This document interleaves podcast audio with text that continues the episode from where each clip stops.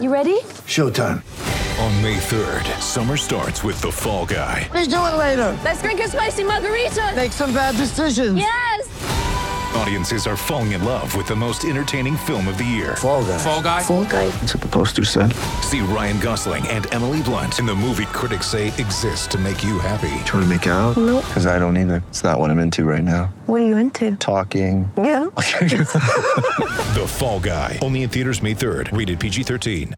With threats to our nation waiting around every corner, adaptability is more important than ever. When conditions change without notice, quick strategic thinking is crucial. And with obstacles consistently impending, determination is essential in overcoming them. It's this willingness, decisiveness, and resilience that sets Marines apart. With our fighting spirit, we don't just fight battles, we win them. Marines are the constant our nation counts on to fight the unknown. And through adaptable problem solving, we do just that. Learn more at marines.com.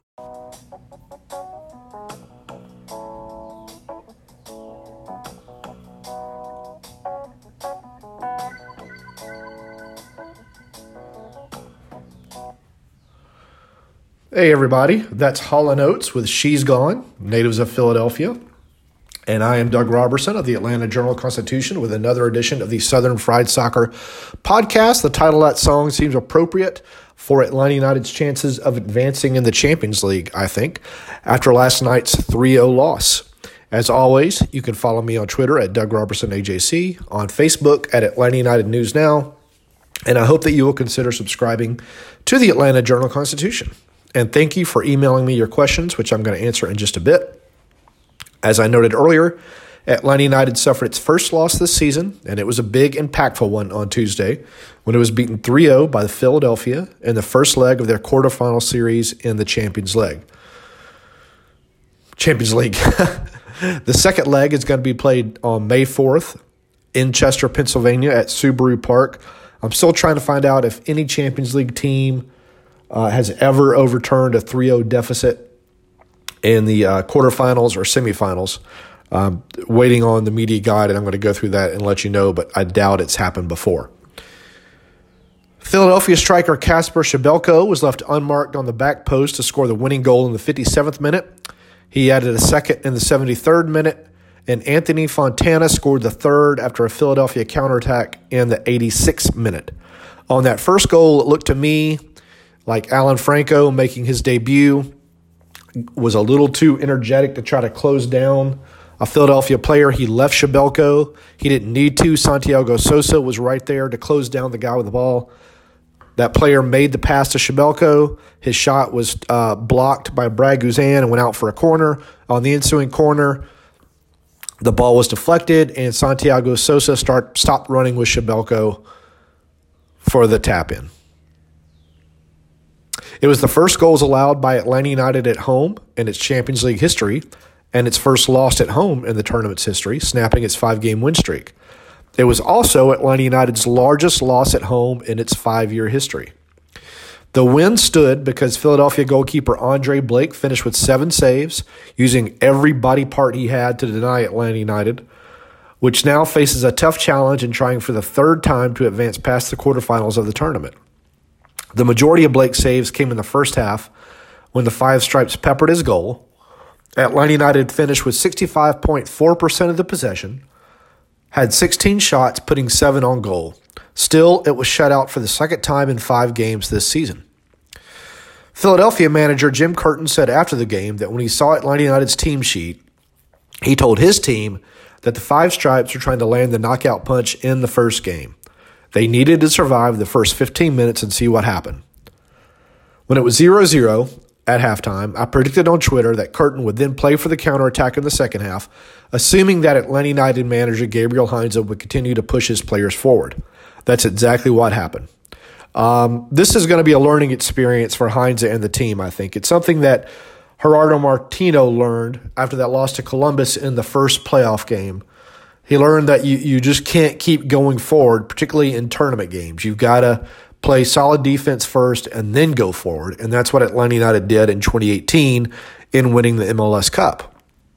Atlanta United against Philadelphia was a little bit helter skelter, a lot of one on one pressing all over the field, a lot of players bombing forward. part of the problem was when Philadelphia kind of got more narrow and more narrow, and Atlanta United was forced to try to hit crosses. Those crosses weren't on target.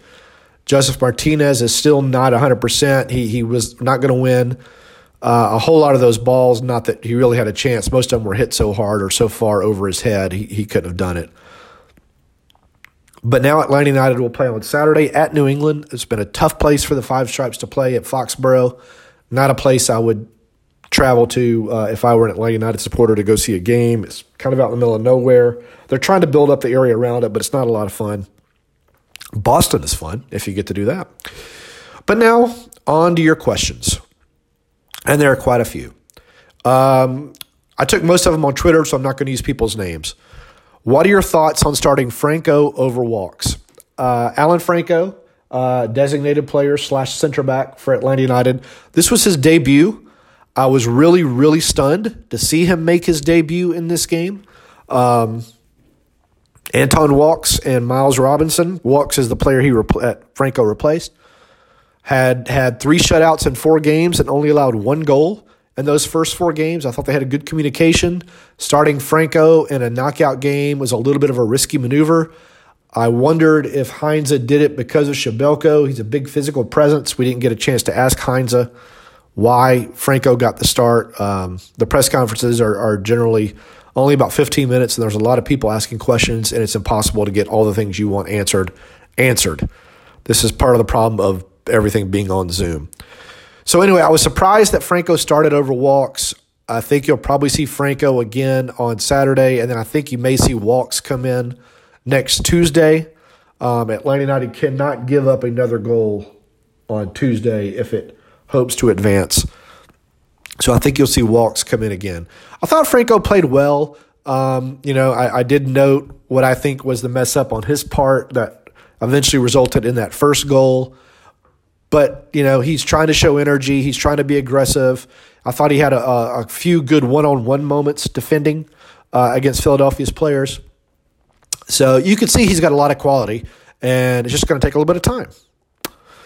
Next question Who should be playing left and right wing? This, this was another one that I thought we would see Anton Walkes. Well, I predicted we were going to see Jurgen Damm. I, if I were Heinze, I would have probably started Jake Mulraney on the right. I think he's a little bit more of a finished product than Jurgen Damm. I think he delivers a much better cross than Jurgen Damm. He's not as fast, but he's fast enough. But anyway, Jurgen Damm came in, four chances created, quite a few heavy crosses, quite a few lost dribbles. Uh, I've tweeted and I keep saying he is both really aggressive and really indecisive at the same time, is what it looks like. I think as he gets playing time, as he gets experience, he'll start his mind will start to calm down, and he'll be able to to put in some better deliveries. Um, his had the first shot in the first minute or second minute, I think, that got saved by Blake. That was one that he should have put into the goal, um, and eventually, well, y'all know what happened. On the left, Marcelino Moreno still does not look comfortable. He uh, created, he put two shots on goal, I think it was, and created a chance, um, but he still just doesn't look good. He he's still uh, not winning one on one dribbles. Part of the problem, in my opinion, is both Moreno and Damm are very, very one footed. And when Moreno's on the left and he's right footed, he can cut inside, and that's fine. But he's got to be able to get to the baseline or the end line and put in a cross, and he just he just won't do it with his left foot. Um, I think Rob Usry last night tweeted like 100 wingers, but no real wingers uh, as a description of Atlanta United, and I thought that was pretty spot on by Rob. Um, but again, it could just be a matter of time and patience. So we'll see what happens. The lack of goals is worrisome, but we'll go from there. Raphael, he did include his name. Where do we need to tighten things up on the pitch? Uh, well, I think Atlanta United needs to learn when to throttle forward and when to throttle back. That hurt them last night, and they need some better crosses into the box. That's the things that need to be tightened up. What can Atlanta do to fix defending set pieces? This seems to be a long issue with the team. Uh, in my opinion, Miles lost his assignment on that goal. I don't think that was Miles. I think that was Sosa. Um, if if you watch the video again, Sosa is the one on the back post uh, where Przybyłko was. Sosa stopped running when the ball got deflected, which is human nature. You're trying to see where the ball is. Um, I don't think it was Miles, but I'll go back and watch. Um, but yeah, the team has had some trouble defending set pieces. Having Walkes or Franco and Robinson in there, I think, is going to make a big difference. Um, but we can only see going forward. New England is going to present a big problem with set pieces. It's got a couple of really big forwards um, that that are good at winning balls in the air. Is our best shape a 4 3 3 given our roster? I could argue for a 5 4 1 or a 4 2 3 1 false nine of Barco. That was another bit of a surprise last night. I know that Bello and Ibarra were listed as fullbacks last night, but they weren't really fullbacks. Um, it was more like a 3 4 3. And unfortunately, it DeBoer, Frank DeBoer, previous manager Frank DeBoer played a 3 4 3, and the team rarely scored. And the same thing happened last night. Last night was a much better played game than any under DeBoer. Atlanta United just was unlucky that it didn't score. I, I, it was a little bit surprising that they rolled that formation out for this game. Um, it almost seemed like they were trying to shoehorn a way to get Franco into the lineup and cover the absence of Brooks Lennon. Um, but we'll see going forward. It's either going to be the 4 3 3 or 3 4 4. Uh, I like a 3 5 2 or 3 5 1 1. That's a, a, formation that worked well for Atlanta a while ago. I think it would take advantage of Bello and Brooks Lennon's abilities as wingbacks. But I'm not Heinze, and he's going to do things the way he thinks is best, and that's what he's paid to do. What is my opinion on Brad Guzan? I've seen his last performances, and he seems to concede easy goals. I'm really not sure how Guzan gets blamed for any of the goals last night. Um, he stopped the first one on one with Przybyłko. The second, you're, you're only going to win so many of those. Uh, and the corner kick, that wasn't his fault at all. That was it bounced off a defender and went to the other side. So I wouldn't write off Guzan yet. Why did Heinze go for that game like it was a one leg final? We threw away a two leg tie at home in the first leg. Really, really frustrating. I agree with you on that. As I just talked about, I think Atlanta United, when it was down one to nothing, there's a difference between trying to get a tying goal and like seemingly trying to score five goals with one goal. And that's what it looked like Atlanta United was trying to do last night. You only behind one to nothing. You could go to that second leg and you could still win the game. Now behind three to nothing, it's just not going to happen. It reminds me of that first leg in Monterrey in uh, 2019 when Frank DeBoer refused to make substitutions when Atlanta United was losing one to nothing. And sure enough, they gave up two more goals in the game's final 15 minutes on very tired legs.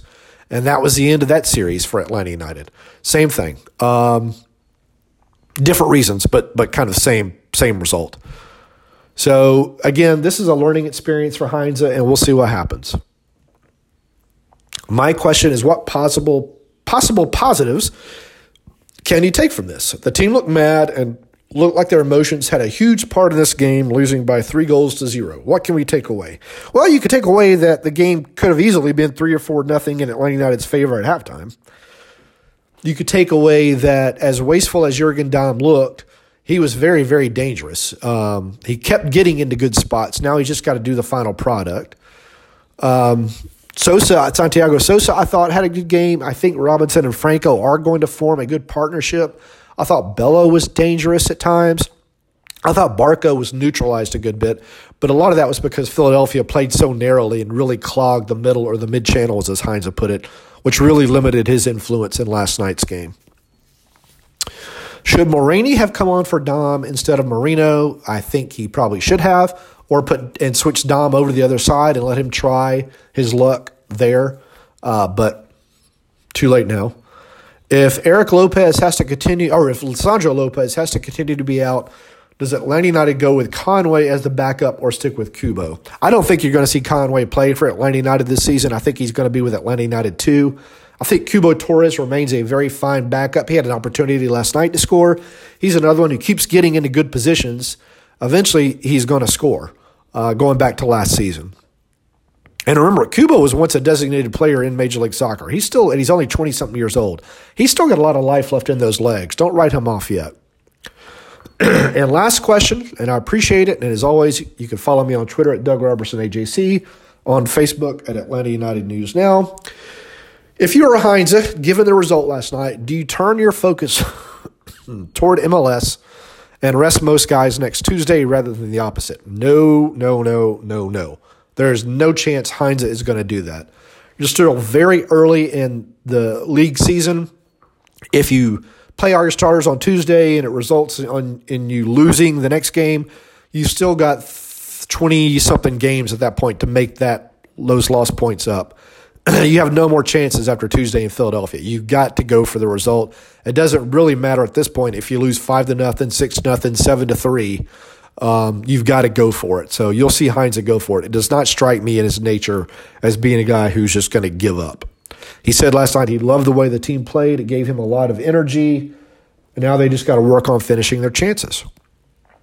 I'm going to give one more check here to see if anyone sent any more questions before I close out. This is this Southern Fried Soccer podcast. Um, I don't really see any more.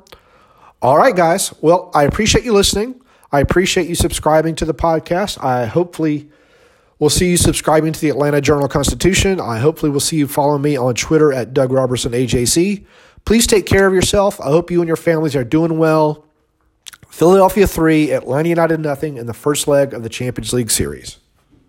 In Atlanta, one voice has stood out for over four decades. An AJC original, The Monica Pearson Show. Let's talk about how you got to ESPN. Revealing interviews. You are known as America's doctor, but I want to know who you were before that. When you have a different name, you have different color skin, it can be tough. With Atlanta's most famous faces as you've never seen them before. I'm telling my story. This is the American dream. The Monica Pearson Show streaming now on AJC.com. The AJC's trusted veteran political voices, Greg Bluestein, Patricia Murphy, Tia Mitchell, and Bill Nigut, are the essential source for Georgia politics. The Atlanta Journal Constitution's Politically Georgia. Sign up for the newsletter, download the podcast, subscribe to the AJC.